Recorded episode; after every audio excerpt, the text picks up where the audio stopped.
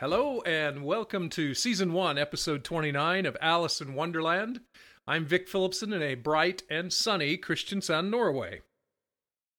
And I'm Alice, and I am two hours away from my home in the Atlas Mountains. So I'm on the road in Morocco. You made it! How did it go? How did it finish up? Whoa, I made it! I have walked the entire length from Nador to Guerguerat, which is wow. fantastic. So, yes, I've walked the length of Morocco. Uh, it, I mean, it seems extraordinary because I finished on Tuesday and we're Thursday now. So it, it's one of those, it hasn't really sunk in yet mm-hmm. feelings. Um, but the ending was amazing. I have to say, I had a fantastic end of expedition. Tell about that. Where were you? Okay, so the expedition ended at Dardaif, which is the um, hotel owned by Jean Pierre Dachary, who organized my expedition. I've talked about him many mm-hmm. times. And the thing about Jean Pierre is that he knows how to do things really, really well. And he loves surprises and he makes a massive effort. I've never actually met someone who makes so much effort. It's really a fantastic quality in him.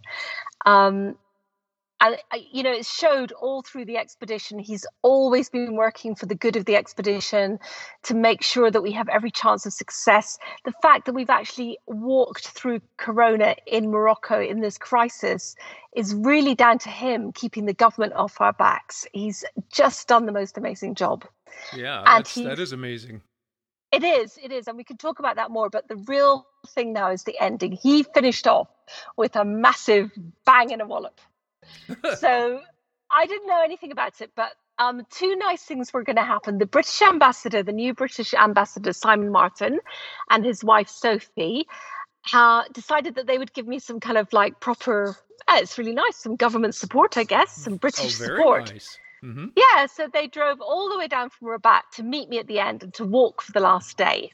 So that was one kind of lovely thing because it's very nice to get that recognition you know and it's it's it was like three days for simon because it's a day's drive down and a dra- day's drive back from rabat so it was a big effort um, so they arrived at the bivouac first thing in the morning at about 10 o'clock and we you know we'd left things up so they could see how we operated and then we mm-hmm. got going and the last day we started off walking at the dam of gold which is where i'd finished the last one so we're walking, you know, on the banks through these these swathes of green plants with the water glinting under the sunlight. It was absolutely gorgeous.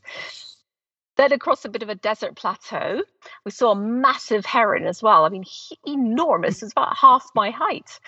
Um, apparently, they can take your finger off if you get too close that we oh, didn't. Oh, okay. I know.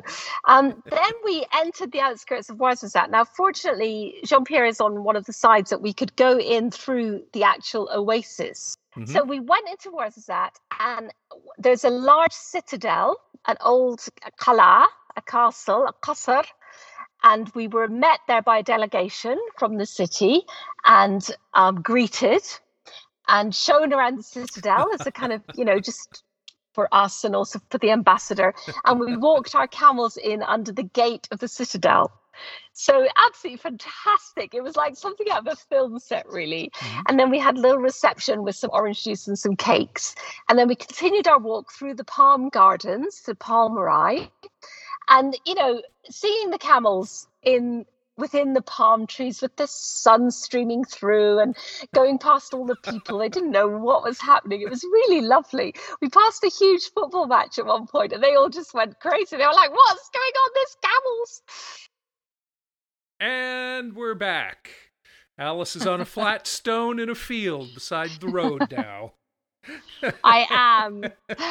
yeah, sorry about that. We, we, we were the victims of signal because I'm actually driving home and um, it can get a bit dodgy on some parts of the road. Anyway, you took so, the camels past the football game, and everybody went, "Look at the camels." Then what happened? They did. Well, what happened next was so imagine the scene. It is dusk.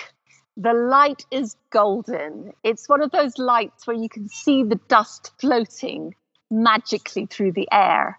We've come out of these beautiful palm groves and we're walking through on a dirt road through a very traditional red brick village, kind of flanked by romantic Casbahs. It's gorgeous. And then suddenly a minibus rocks up and out of it spill a traditional Amazigh Berber band. Oh, dressed wow. in I know, dressed in green and blue and yellow jalabas, wearing the traditional yellow slippers, which are to denote a celebration. Mhm. All men with their little hats on, and they were um, the instruments were drums and a two meter long brass horn. And basically, they started playing and drumming and dancing, and all the women came out. We were all wearing masks, but I have to tell you that social distancing went out the window. Oh no! all the women Okay. came in. Well, That's all all right. the women came out of their houses. All the kids lined up because we're we're kind of uh, the the road is a bit down and there's like a bank. All the kids were on top of the bank dancing and clapping, and the women were ululating and we're dancing our way along the road with the camels in a state of some shock. I have to say, they're like, "What's going on?" But it was so lovely and we arrived. So this went on for about 10 minutes. And, and by the time we got to Dardaif, we had a massive crowd with us, and everybody was so excited to see the camels, to hear the music, and also just a bit of life in this horrible, horrible time Yeah. of Corona that has affected everybody Everyone. just Mhm. To see something positive and fun and joyous. So we arrive at Dardaif and it's very traditional. It's Dardaif has just reopened that day that we arrived. And we arrived to be met by one of the beautiful young girls who works there. And she offered me the traditional welcome, which is a bowl of milk and a date. okay. And so, yeah, it's lovely. So, and believe you, I mean, I love love milk. So I had this lovely cold milk and this fresh, juicy date because it's actually date harvesting season at the moment. Mhm. Um, the traditional welcome, and then we went into Dardaif. All of us uh, parked the camels up about three houses away. All of us went in and we had a massive party with like little pizzas and cakes and juice for everybody avocado juice and orange juice and mango juice. And all the kids were there for all the people that worked in Dardaif had brought their kids along and the parents. And we were, it was in an open courtyard. So again, there was safety measures mm. in place. We all kept our masks on, but we were all dancing the, the Amazigh equivalent of a conga all in and out of the trees, the bougainvillea and the fountains. It was so much fun. It really, really was. Oh, what a great ending! That's fantastic. it was so lovely. And that was all down to Jean Pierre. He'd done it as a surprise. And because in the days, in the olden days, when a caravan arrived home from going, you know, down to West Africa, down to Mali or to Senegal to trade or Mauritania, when it arrived back home, the whole village would turn out with musicians and with celebratory food. So that's exactly what we did. I see. Well, well, you had the camels. and we had the camels. It was it was just so nice. And I mean, you know, we were all obviously we're all a bit we were all exhausted. The I'll truth is, me and Brahim and Adi and Ali, but it really lifted our spirits and it made the pain of parting and of the end of the expedition a lot easier because we were able to truly celebrate. And Sure. I just thought, you know, after all his efforts in this really hard time, imagine being working, imagine your business being a hotel and a tour agency Yeah. It's so difficult and yet jean-pierre had taken the time and the generosity to make a big party for everybody everybody was invited Oh, that's great. it was really lovely it, it really was lovely How was the last push? The last uh, ten days or so? When did you, you got in on Tuesday? We had spoken on the Thursday before that, so it was it right at uh, yeah twelve days after we spoke? yeah Um, and i mean yeah. So much happens you know every section of the journey has had its own particular landscapes and little tiny adventures well we had lots of things happen actually first of all we had proper rain Okay. uh, proper Which- rain, as in it rained for, which we worried about. But by this time, you know, God really smiled on our adventure because by this time we were out of the mountains, the high Okay. mountains. hmm So we so the rain came in the evening of the first day, and we were bivouacked on a high spot because you never bivouac in, in a wedge in a river Right. valley for obvious Right. reasons for danger. But we were bivouacked in a really good spot on a high spot with good drainage, and there was a abandoned shepherd's enclosure that we put the camels in. And we broke out the camel raincoats because the camels, Jean Pierre made special raincoats for the camels. Yes, They are so cute. I, I just think they're so cute. So the camels all got their raincoats put on, and then they huddled. You should have seen them though; they were so miserable. They huddled in their little shepherd's enclosure, looking really miserable. And we put the tents up, and it rained steadily all that night, and then all the next day. Wow. and actually, is that unusual steady- there, or um, it's good. Everybody, it was the whole of Morocco, okay? and everyone was delighted because it's the right kind of rain. hmm it's Yeah, not- exactly the kind of rain that people need you know um, it soaks into the earth it doesn't cause flooding Yep. and it, it's really consistent so all that needs to happen now is in about five days time we did another downpour like that all across the country and we'll be set so Good. people were very very happy. Um, but what we did was we actually had a day off. So the guys were like we we've got plenty of time in hand. Walking in this is just going to be miserable. And i'm like yep welcome to my world in scotland. But um so we just parked up put the big plastic bags were over the tents and we just spent a whole day kind of you know doing stuff. And i mean i was doing work because obviously the end of the expedition i had to do press releases and stuff. So i just spent the whole day working and the guys got got more and more bored. I mean my goodness they kept visiting. So they were in the big tent. And i'm in my little tent. And they kept popping over. Like would you like a glass of tea zahra? Or shall we play some shall we play draw zahra? Or oh maybe i need to fix the mika a bit more. I mean they get ants in their pants if they're not doing something honestly. Yeah. but so that was it. So the rain was one of our adventures. Um Did you have any more And that- paleontological uh, encounters to see any more dinosaur things? we No. well i can't remember if after i spoke to you we'd, we'd gone yes we did Oh, i did? think Okay, after i great. yes we went back Oh, in fact, after I spoke to you, so two things happened.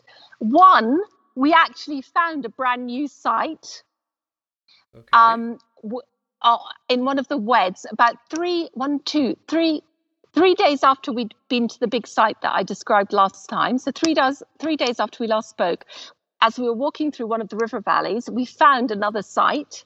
Um, it's completely undocumented. It doesn't exist anywhere. So we took GPS photos. I sent some off to the Natural History Museum to my contact there, and that is we discovered that one. That's your discovery. So, That's fantastic. That's it was. It was really exciting. So we clambered up and down, and then we also was it as harrowing insist- as, as harrowing to get to as the uh, first one? no, it wasn't. It was much easier. I was delighted. I just you just had to. I mean, it was a bit of hands and feet, but there were no ropes involved. Thank goodness.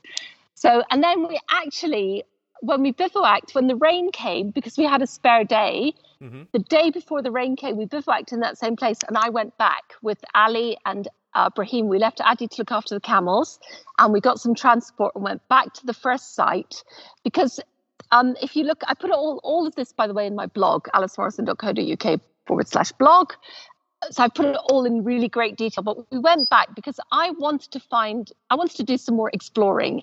And um, Hassan Yamami had put the three sites that he'd found in the region up hmm uh, very clearly on the map with GPS points and markers. And I've put that picture on the blog and I put links and everything so people can go and see it. So we went round and we went round, we went up over the back of that mountain and we went round the river valley, basically to the right, hmm um, to see if we could find again some more of our own now that we knew what to look for. And we Uh-huh. found absolutely lo- we found loads. Um, I found I found I think four different what I think are four different types. Really And yeah, and Brahim found a really good, two really good sections going, one going vertically up a wall and another one quite far away horizontally across a wall. So it's that area is absolutely hooching. Dinosaur prints. oh, that's great. Oh, yeah. good. So I have put it all in my blog and I put a gallery up. And as I say, I've got links to Hassan Yamami's site and I've got an explanation of where we were, where they were, and so on. So yeah, I'm looking there's at lots right more now. information on there. Very interesting. Super. There's the infamous juniper tree. Yes, there it is. Let's not mention the juniper tree. So that was it. That was that was our other kind of that was part of the adventure, and I was very happy with that because I think you know what was really cool for me was to get the chance to explore properly the dinosaur prints and measure them, and really have time to look at them and get up really close and personal. But then I really did want to find my own. And I know that that may sound stupid to people, but No. I did want to. And I found it in two different sites. So I feel extremely happy with the whole expedition. Yeah, you do have to know what you're looking for because what I'm looking at doesn't look like much of anything. But when you're there, it Yeah. really does. It does. Yeah. And, okay. and what, yeah, it really, really does. When you're there, honestly, because, you know, I mean, we spent nine weeks on the road already looking and seen absolutely nothing. It's like nothing, nada.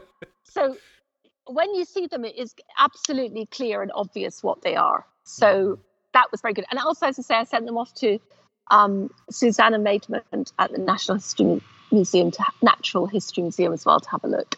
So very cool. And my blood is quite up on dinosaurs. I'm quite into it now. You you really are. Yes. Being being a knows? discoverer and all.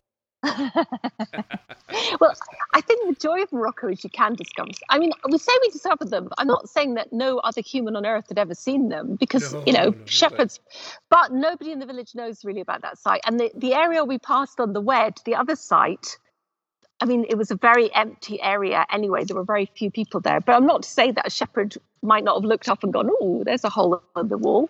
He might have, or she might have. it looks like a, a lot like a hole in the wall. Oh, Well, Vic. So honestly. more dinosaur tracks. Then what Mhm, else did you do? mhm. What else was fun? Well, the I think the other the, the couple of very nice bits. I mean, I think what was really lovely for me was even though we're so near the end of the expedition, on like the fourth last day, we passed the most beautiful village I've ever seen in the Atlas Mountains, and I've seen quite a few. And it's that element of surprise when you're exploring and doing things on foot, because you'll be walking over kind of a a, a type of landscape that you've walked a lot of, you know, stony, rolling hills. You'll come up to a crest, and then suddenly in front of us was this paradise of a valley with mulberry trees and, and beautiful red casbahs and you know stripy mountains and a, and a glorious kind of cloud filled sky and it just it's that element of surprise that really keeps you going.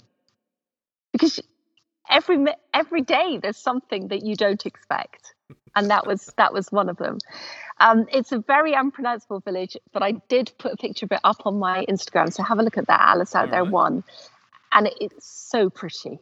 I mean really so pretty. So that was another you know reinforced to me the value of these things because you just don't know what's going to happen next hmm um, in that village as well, it's a very interesting thing.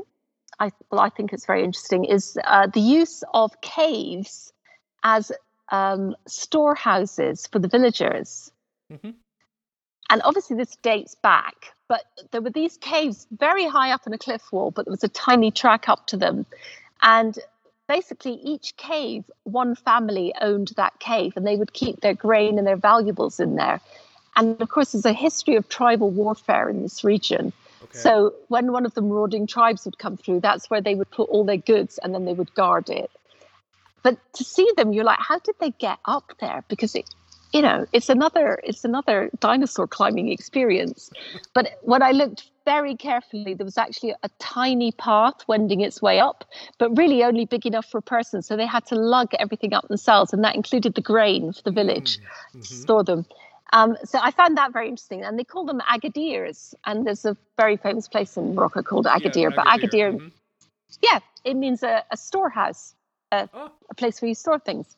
So we saw lots of those in the cliffs, and we had a very close call with a, a very long snake, about a meter and a half, uh, which was dozing. We'd we'd gone to park above a series of um, dugout caves. People still use caves all the time. Sure. Um, the nomads use the caves all the time for their flocks, but also for them to stay in.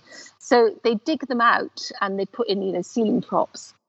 Um, mm-hmm. and we were parked above, on top of this section. But when we got to to the caves, there was this huge snake just in the sun, and Adji was like, "I'm going to kill it! I'm going to kill it! Snakes are dangerous." but we stopped him because it wasn't doing any harm to us, you know. And we knew it would leave when we arrived, which it did. But it's a bit intimidating because it was very long. What kind of um, snake? Uh, well, Jean Pierre sent me the French word, which was, I think, coulard, which when I translated it on Google Translate means snake. okay.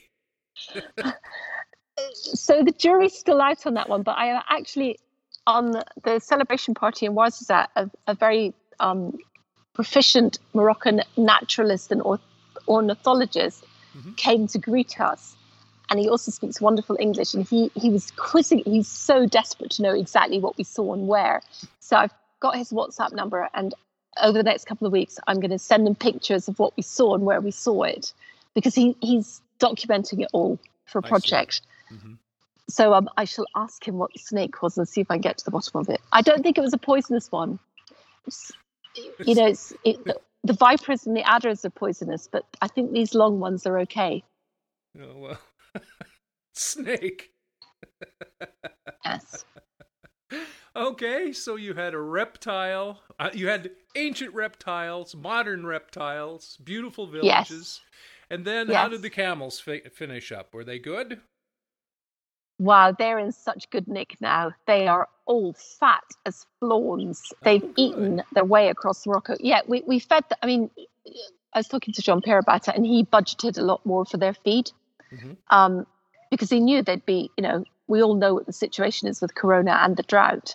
So they've fattened up. They got fed a lot on the journey, and they also got grazing because we were going through lots of different parts of the country. Mm-hmm. So they're all really fat. They're all. Last time I saw them was yesterday, and they're parked at Jean Pierre's uncle's house. His uncle lives about three doors away, basically in his backyard. Okay. And they're they're just being fed hay and water, so they're happy as Larry.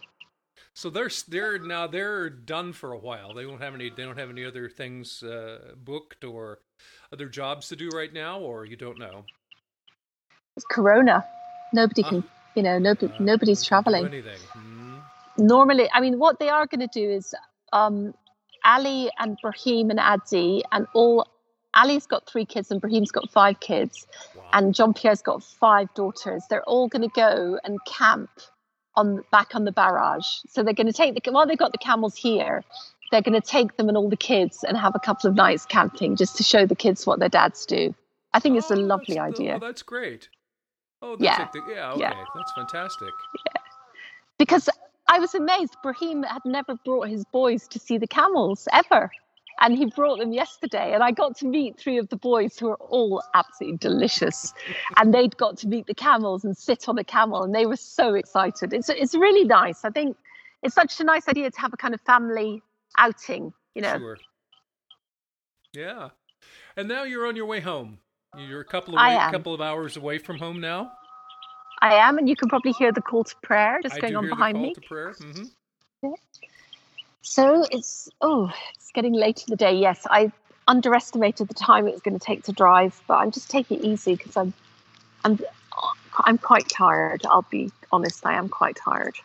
Uh, like falling asleep driving tired, or no, no, more just, just... generally the I think with an expedition, I was trying to explain it to somebody the other day. I think what you do at the very beginning of an expedition, you take a big breath mm-hmm. and then you sl- a kind of big mental and emotional breath, and you're slightly holding it all the way to the end of the expedition. And then when you, because right at the very, you know, until you finish, things can happen that you, things can go wrong. So you have to keep your focus. Sure. You just do. All of us, not just me, all of the men said exactly the same. And then once you let it out, you're kind of like a balloon that all the air goes out of. You just go, shh. yes. So I'm kind of a deflated balloon at the moment. Mm-hmm. Yeah, I know. I just uh, not not in an expedition way, but you know, I went to I was uh, doing the One Act Play Festival in Germany ten days ago.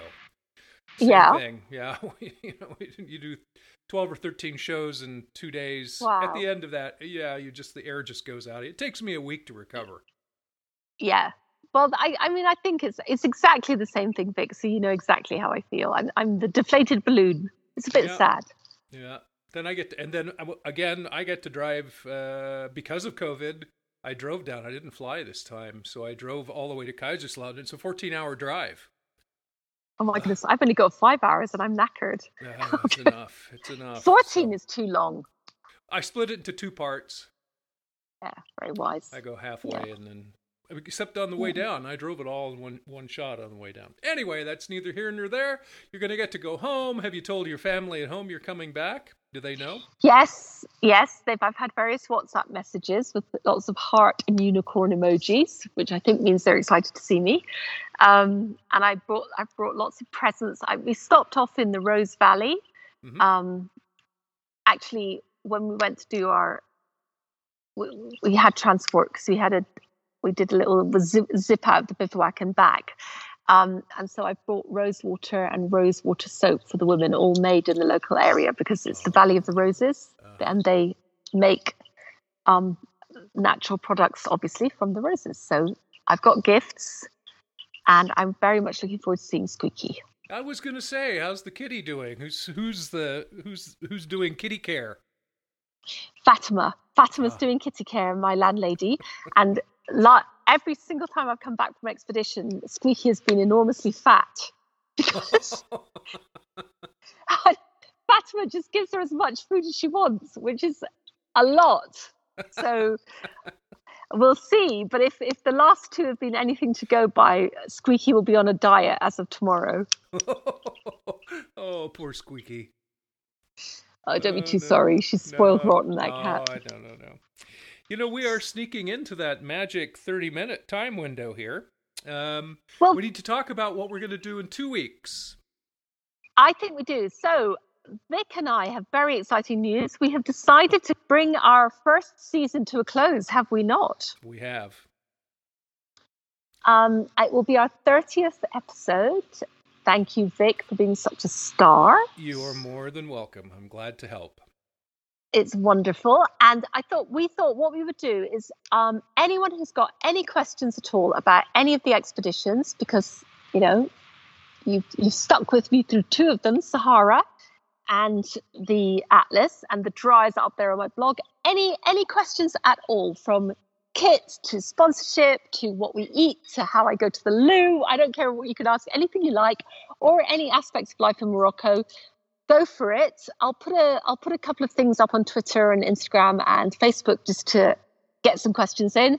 And then Vic is going to choose his favorites, aren't you, Vic? yes, I am. Policy making on the hoof is what that's called. that's right. Um, bit like our government. Oh, um, yeah. So, any questions, and then we'll wrap the season. I think. What yes. do you think, Vic? Yeah, and we're going to take a pause until the uh, after the first of the year. Yeah, yeah, yeah. I think it's a good idea. Give us all a break. Yeah, there's some traveling to do. Every guys, well, we'll see. I don't know. I don't think I'm going anywhere now. Oh, really? Are you uh, staying at uh, home? Well, yeah, they kind of kind of have to. We had things planned to go into Germany and get things done down there, but that's not ah. going to happen. Yeah. Yeah, it looks like Europe, Europe's in meltdown again. We just got another ship here in town today. Um, yeah. Total surprise. This great big fjord line ship just pulled in, and the, the town is full of ships, all sitting really? there with nothing to do. Mm-hmm. Oh, oh! I thought you might. I thought you meant maybe there were passengers. No passengers. Oh no, no, no, no, no! They're just parked. They're just looking for oh, a good gosh. place to park. So yeah, so this is a big harbor, and there's uh, and we have really good logistical services for the ship. So we we yeah. a lot of them. But before we we bid you adieu until next time, we need to mention your wonderful sponsors. I think we really do. Foot three expeditions, non footsore, and well yeah. protected all the way through. Yeah. So my two sponsors um, for this expedition have been Craghoppers, who make a fantastic hiking kit, and I can say that because I have worn their kit every single day, actually, and it just wears brilliantly and it's really comfortable. And even when you see the pictures of me in a long robe. Underneath that robe, I'm wearing hiking tights and a hiking top, a wicking top. Um, so I totally recommend their kit. Their winter range is just coming out. Have a look at it. And then I'm also sponsored by NTT Data UK, diversity and inclusion team. And I would just like to say a massive thank you to them for following my journey and for being so proactive with their own policies on diversity and inclusion. They're a huge city firm. They do data management, they do insurance, they do all sorts of exciting things, but they really care about the makeup of their team and they care about how their people are looked after. So it's a real privilege for me to have those two companies who have supported me from the Draa through the Sahara and right into the Atlas. And I think the last thing I have to mention is one more sponsor, which is Epic Morocco, who sponsored me for the Draa expedition. That was incredibly helpful. And of course, I love Epic Morocco because Charlie, my big mate, runs it. And I think they're a brilliant company. And really, before we finish, I just have to say for the record, guys, if you are thinking of coming to Morocco and you want to do a walking trip, an exploring trip, Jean Pierre Dardaif, Desert Montagne, who organized mine, is your man. You you cannot beat him. You just can't for knowledge, experience, uh, and you would get to walk with the camels and with the team. So that sounds like fun. Yeah, and I, I mean, my recommendation, because you know, realistically, most people can't afford to take seven and a half months off work. So, realistically, but you can do like a two a two weeker, a kind of a ten day to two weeks yeah. would get yeah. you a part of the expedition, and it would be, I guarantee you, it would be one of the best experiences of your life. I'll keep that in mind. Um, I probably have the time. I don't know if I have the money, but I don't know that I can walk for two weeks. Give it a try. Well, I walk every day. No, his, his prices are extremely reasonable, and no, I mean in terms of fitness, it's very, very doable for anybody. Okay. It's, it's very doable for anybody, and the thing about it is, it's a very steady rhythm. So once you get into it, which will take you a day, you're mm-hmm. in it. And then it's actually very relaxing because you know exactly what you're going to be doing all day. You know, you have a real yeah. system and you just, you are free to just enjoy where you are. I think it's, I do think it's a gift. I do think that that kind of freedom is a gift. Sounds lovely. Well, I'd also want to thank all the people who subscribe. Um, if you yes. Would, um, yeah, if you give us a rating on iTunes, that would be great. Uh, that really does help to get more people interested in the show. And even though we will be taking a short break, it's uh, we want everyone to continue to subscribe and, and stay listening. So thank you to them. yeah. them. All right, that Alice. is very well said. So yes, in two weeks. good point. Then. Two weeks. Send us in your questions. I think you all know where we are on social media. My links are up there because poor old Vic had to pretend to be lots of people on Facebook to get them, didn't you, Vic? yes, I did. because he, I can share with you guys, he's given up social media, so he had I to have. retake it. yeah. So my links are all up there. Send your questions in, and we'll we'll put them in. It'd be lovely to hear what. It'd be lovely to hear what you want to know. Good. And lovely to talk to you in two weeks, okay? Looking forward to it. All right. Bye-bye. Bye.